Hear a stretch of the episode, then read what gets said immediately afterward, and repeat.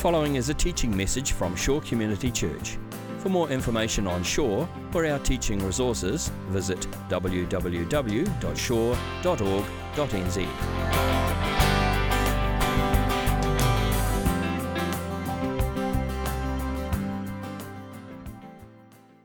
Good morning, great to be with you today. I want to start today by asking you a question. The question is this How do people know that we are Christians? Is there anything in what we say or the way that we live our lives that would indicate to people that we are followers of Christ? Is there anything that others would even suspect in the way that we live that would show that we're Christians? So, my question is this How do people know we're Christians?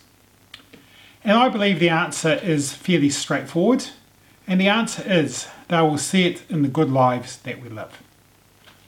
And as we continue our journey in the first epistle of Peter today, we see that Peter unfolds the importance of godly living and the impact that that has on the society that we're part of and unbelievers that see the way that we live. Up until this point in Peter's letter, the focus has primarily been upon the character of God and our relationship with God. We've learnt that we've been born again, we've learnt about the living hope, we've learned about the fact we are living stones, we're a chosen, uh, a chosen race, a royal priesthood. We are the church, we are the people of God, and that's important. And we've seen the great blessing of God that has been upon His people, and that we're set aside as God's special people who are loved and chosen by God. So the focus to this point has primarily been on, on who we are in God and our relationship with God and what God has done for us. But now in the passage, there's a change that's taking place. We move from more of the theoretical or theological understanding, and then we move towards the practical or the applied approach to living out our faith. How should we be living as Christians? And Peter often offers practical advice and guidance in terms of how we should be living holy lives in an unholy and even hostile world. As believers who have received God's mercy, how are we to live a life that is worthy of the calling that we have received in Jesus Christ? Christians should live exceptional lives because their behaviour will bring glory to God. So, firstly, we're told that our good deeds glorify God. The believers that Peter were writing to were called foreigners and exiles. They had been scattered throughout the region because of their faith in Christ. Today, we would call these people refugees. Peter says that as those that with no social status and living lives in foreign lands, that they were to live lives that were abstaining from sin and glorifying God in the way they lived. Peter's point is this those that are the low end of society as they were as Christians, they needed to be living lives that were examples. Their behaviour was to be such that not even the smallest injustice or matter of um, disagreement could actually be brought against them. Peter emphasises that these people that were socially excluded as Christians should provide no basis whatsoever for people to bring a charge or an accusation against them. Peter wanted them to live lives that were examples that would provide an attractive alternative to the pagan way of life. If they lived godly, blameless lives in this hostile environment, then even if the pagans were to accuse them, there would be no foundation to what they were saying. And their good behaviour would be a testimony to what it means to be a Christian. And early Christians were often the target of uh, accusation and blame, even if it was false. So they developed an ethic of being blameless and of such a good reputation so that the hostile society they were part of had no way that evil accusations could be brought against them. So we don't know exactly what the specific problem was that Peter was referring to here, but it appears that these believers were being unjustly accused, and Peter urges them to live blameless and holy lives so that no unfair accusations could be brought against them. So Peter does offer an alternative. He says that they may see your good deeds. So not only are they to live uh, contrary to what was being lived, but they would actually live godly lives because their good deeds would glorify God. So Peter's argument is that the best way to protect yourselves from unfair accusation is to honour God. and to live godly lives because godly living glorifies God. And Peter develops this whole idea of what the good life is all about by addressing issues of submitting to the government, of living honourably before our masters, of loving one's spouse, and living harmoniously with one another. And today we're going to look at a couple of these practical examples that Peter gives of what it means to live a godly life that will glorify God. So, the first one that he talks about is our obedience to government authorities. Peter says, Submit yourself for the Lord's sake to every human authority, whether to the emperor as the supreme authority or to the governors. So, we see that this command was given of submitting to authority and the reality is, there's probably some passages in the scriptures that we would rather weren't there. And for me, I think this is one of them. This passage and its parallel in Romans 13 has uh, caused lots of debate and discussion over the years, and there are lots of different views about what it means about how we should be living our lives. What is our responsibility as Christians towards the government? Are we to obey them?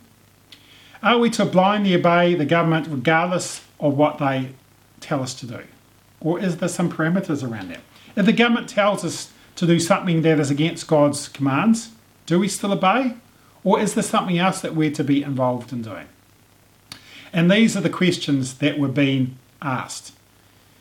And the reality is, we've got a good example of that t- playing out today.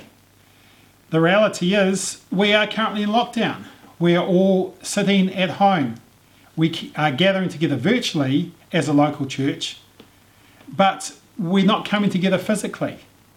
Should we be disobeying the commandments of the government? After all, the book of Hebrews tells us in chapter 10 that we are to gather together. So, is this a time that we are to be involved in civil disobedience? Should we be gathering together physically because God tells us that we are not to forsake gathering together? And the argument for civil disobedience runs something like this the Bible commands us to gather together for worship. The government currently forbids us to gather for worship. The authority of God is greater than the authority of the government, so therefore we must obey God rather than man. Is this a valid argument? Is there actually a strong case for gathering together even though the government says we shouldn't gather together? Well, I don't believe so. And the reason for this is that I believe that as Christians, we should be gathering together, but ultimately our obedience to God is what is most important. And in this particular situation, by obeying the civil government, is a way that I can demonstrate my obedience to God. The Bible says a similar sort of thing in Romans chapter 13. Um, let's just look at what this particular passage says. It says this Let everyone be subject to the governing authorities, for there is no authority except that which God has established. The authorities that exist have been established by God. Consequently, whoever rebels against the authority is rebelling against what God has instituted, and those who do so will bring judgment on themselves. For rulers hold no terror for those who do right, but for those who do wrong. Do you want to be free from the fear of the one in authority? Then do what is right, and you will be commended. So the terms in this passage could not be clearer. God commands his people to be subject to the governing authorities. To resist those authorities is to resist God. That's clearly stated. And but what about some other general principles that are there? But what about some of the exceptions? Think about the book of Acts, when the apostle, specifically Peter, was commanded by the Jewish Sanhedrin not to preach in Jesus' name. And Peter replied, says, We must obey God rather than man. And the reality was that Peter knew that this was important. God had told him to preach in Jesus' name, and an angel had just let them out of prison and reaffirmed this commission. The terms were clear. The disciples were to preach in Jesus' name, and that was what was most important. If the governing authorities forbid what God had expressly commanded and supernaturally confirmed, then they were comp- compelled to obey God. And every Christian must be prepared to make the stand should they find themselves in a similar situation. But is our lockdown situation the same as this? Is it a similar situation to what we saw in Acts chapter 5? Put simply, is there a clear command to gather as a whole local church in the New Testament, even when we're commanded not to do so? Um, is there a logical argument for civil disobedience in this particular situation? Is there justification that we should be gathering together as believers today?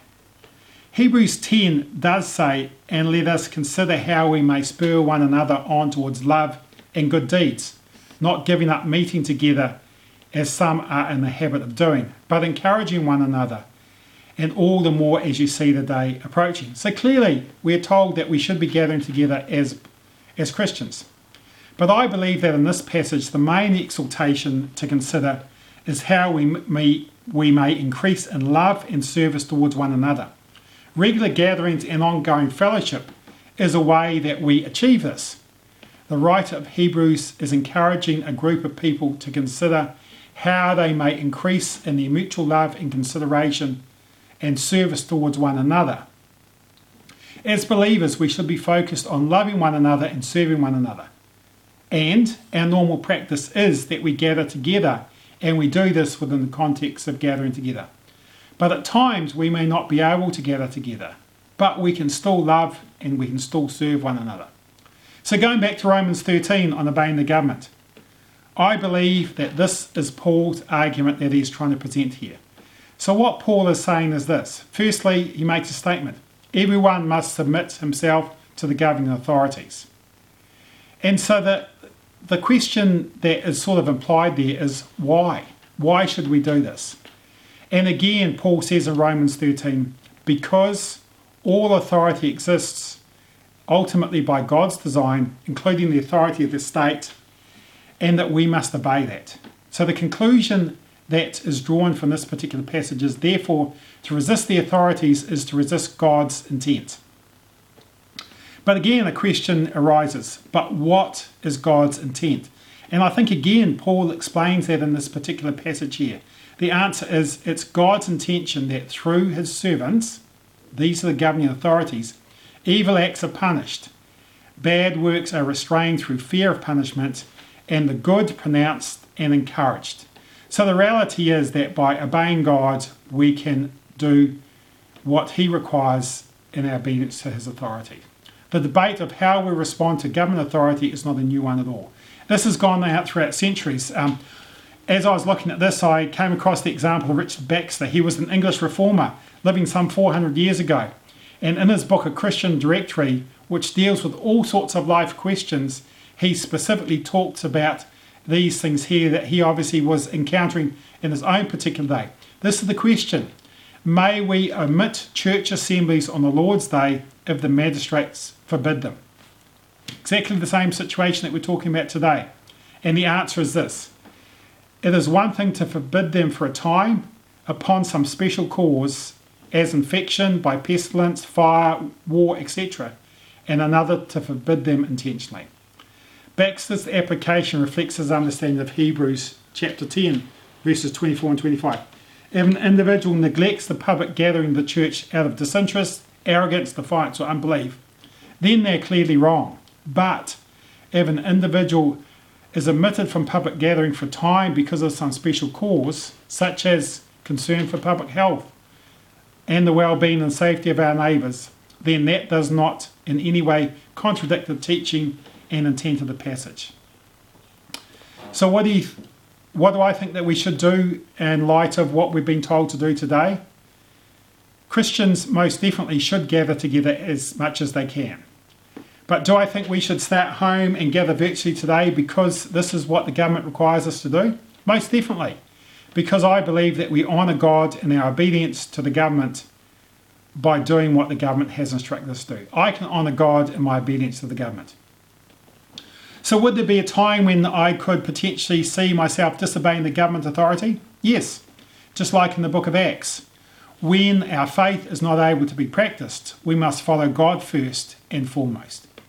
So, as a Christian, I obey the government. I pay my taxes. I obey the road laws. I follow the lockdown laws because ultimately God is honoured in my obedience. And in my obedience, the unbeliever cannot bring any false accusations against me. So it's important that I obey God and I obey the authorities. And remember what Peter says submit yourself for the Lord's sake to every human authority. And why does he say this? Because he wants us to honour God. So, do I always agree with the government? No, not at all. Do I think that sometimes the laws of the government are necessary? Most definitely. Do I think that some of the laws are ungodly? Yes, at times, unfortunately, they are.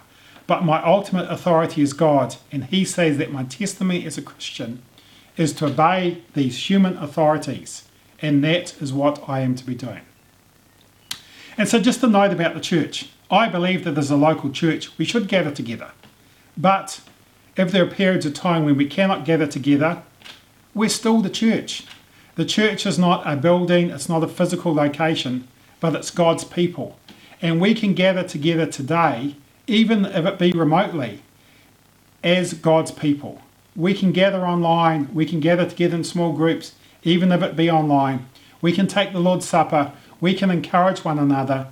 We are God's people, we are the church, even in lockdown. And we need to see that our obedience to God is demonstrated in our obedience to God's authority here on earth. So, next, we're told that godly suffering also glorifies God. So, the next passage talks about um, slaves and masters. Now, as we look at this passage, it's important to understand that although people often think about this as a, a modern day employer employee type relationship, although it has some parallels, this is not really the case. The reality is, in ancient Rome, slaves played an important part in society and in the economy as a whole.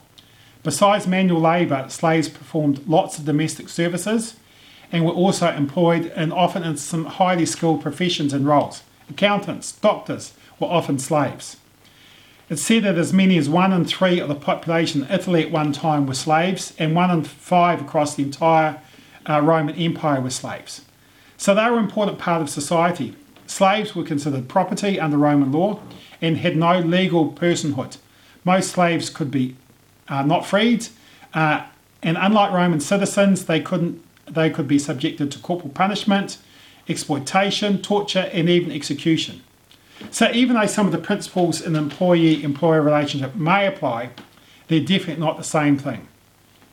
In the context of writing that Peter has here, slaves performed an important part of the social order, just like the government did. The idea of slavery as the foundation of the Roman economy needs to be stressed. And this is probably the foundation that Peter was talking about as he wrote this particular passage. That being submissive to the masters was equally as important as being as submissive to the government authorities of the day. Slavery was a central part of the labour force and important to the Roman economy. And it follows that as Christians, they were to be known as those that were happy to conform with society and the Roman authorities. I think, to put it differently, it was important that for the survival of Christianity, that slaves were to be good slaves, since there may have been a case if they disobeyed that um, Christianity could have been completely wiped out, and the a movement may have been in jeopardy. One of the key points that Peter brings out here is that we will, as Christ did, suffer for our beliefs, and the slaves did suffer. The suffering of Christ gives us an example to follow. Christ suffered, and we too will suffer. And the reason that Christ suffered is a noteworthy example of the condition of perfection that Christ achieved. He suffered for doing good. He was the example that we should follow. Nothing bad was found in his life, but he still suffered. He was perfect, and yet he suffered.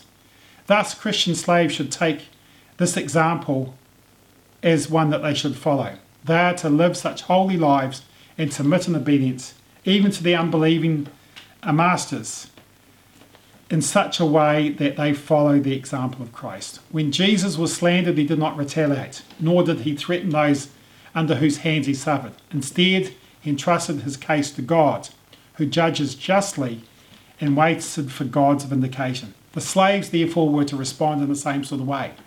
The suffering of Christ is an example for us to follow as Christians. What Peter finds in his churches is a consistent pattern of suffering, injustice, and social exclusion. Yet, he still encourages us to submit, even under such conditions. And more importantly, he grounds his exhortation to do this because of the example that Christ gave. As Christians, we may suffer, just like the believers in Peter's day suffered, just as Jesus suffered. But remember that in our obedience to God and in our suffering, God is glorified. Our godly lives glorify God. So, as I was thinking about this passage and thinking about applying some of these principles to my own lives, uh, my own life, I was drawn to the Sermon on the Mount, where we're told that we're to be salt and light in the world. I know we've already uh, heard it, but I just want to focus again on Matthew chapter 5, and this is what it says. Let me tell you why you are here. You're here to be salt seasoning that brings out the God flavours of this earth. If you lose your saltiness, how will people taste godliness? You've lost your usefulness and will end up in the garbage. Here's another way to put it You're here to be light, bringing out the God colours in the world. God is not a secret to be kept. We're going public with this, as public as a city on a hill. If I make you light bearers, you don't think I'm going to hide you under a bucket, do you? I'm putting you on a light stand. Now that I put you there on a hilltop on a light stand, shine. Keep open house. Be generous with your lives. Be opening up to others. You'll prompt people to open up to God, this generous Father in heaven. So, in this passage, Jesus uses two common examples from life that tell us how we are to live as Christians. These are salt and light. We are meant to be salt and light in society. When we think about salt, there's a purity that comes with salt. The Jewish sacrifices were offered with salt. Salt is a preservative, but most of all, we look to salt for flavour. And that is what Christians are meant to be in society. There should be a flavour of Christlikeness, a sparkle of joy and unselfishness that our lives must affect and influence others.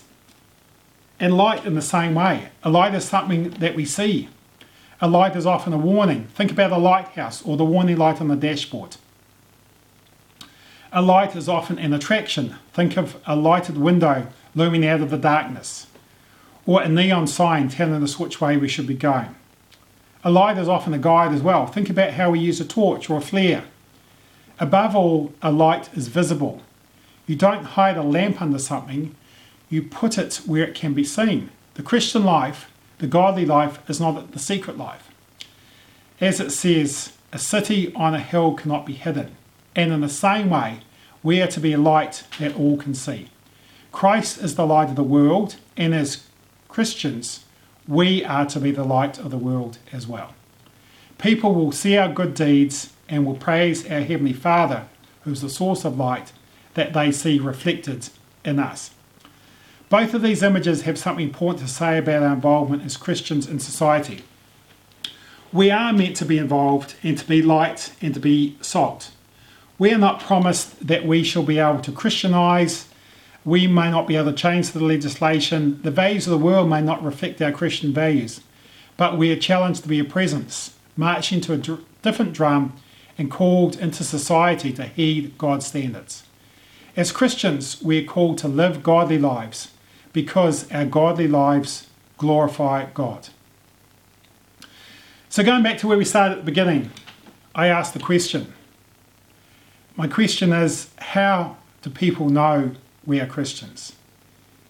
And the answer, as we've seen, is they will see our good lives because godly lives glorify God.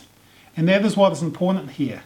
Like Peter exhorted the believers in his situation to do, live godly lives because those godly lives will glorify God. Let's pray. Heavenly Father, we thank you that you are a holy God. We thank you that you give us an example to follow in Jesus Christ. Heavenly Father, I just want to pray that you would help us to live godly lives, that you would help us to be salt and light within the world that you have put us, Lord. May people see the way that we live our lives, and through the way that we live holy lives, that they would see Christ. Lord, help us to be able to look at um, the society we're part of. Help us to be able to live in a way that you would be glorified and that you would be honoured, Lord. Help us to look for ways that we can be salt and light in our society and that we can honour you. And Father, if there be any hindrances in our lives, things that may stop us from living this sort of life, help us to make the changes through your Spirit to be able to live a life that would honour and glorify you. So, Father, we thank you for this message. We thank you for what we've been encouraged to do. And Father, may we live godly lives because we know that that glorifies you. Heavenly Father, we ask and pray these things in Jesus' name. Amen. This has been a teaching message from Shore Community Church. For more of our teaching resources, or to donate to our teaching resource ministry, or for more information on Shore Community Church, visit www.shore.org.nz. Alternatively, you can email office at shore.org.nz or phone 09 415 0455. Thank you for listening.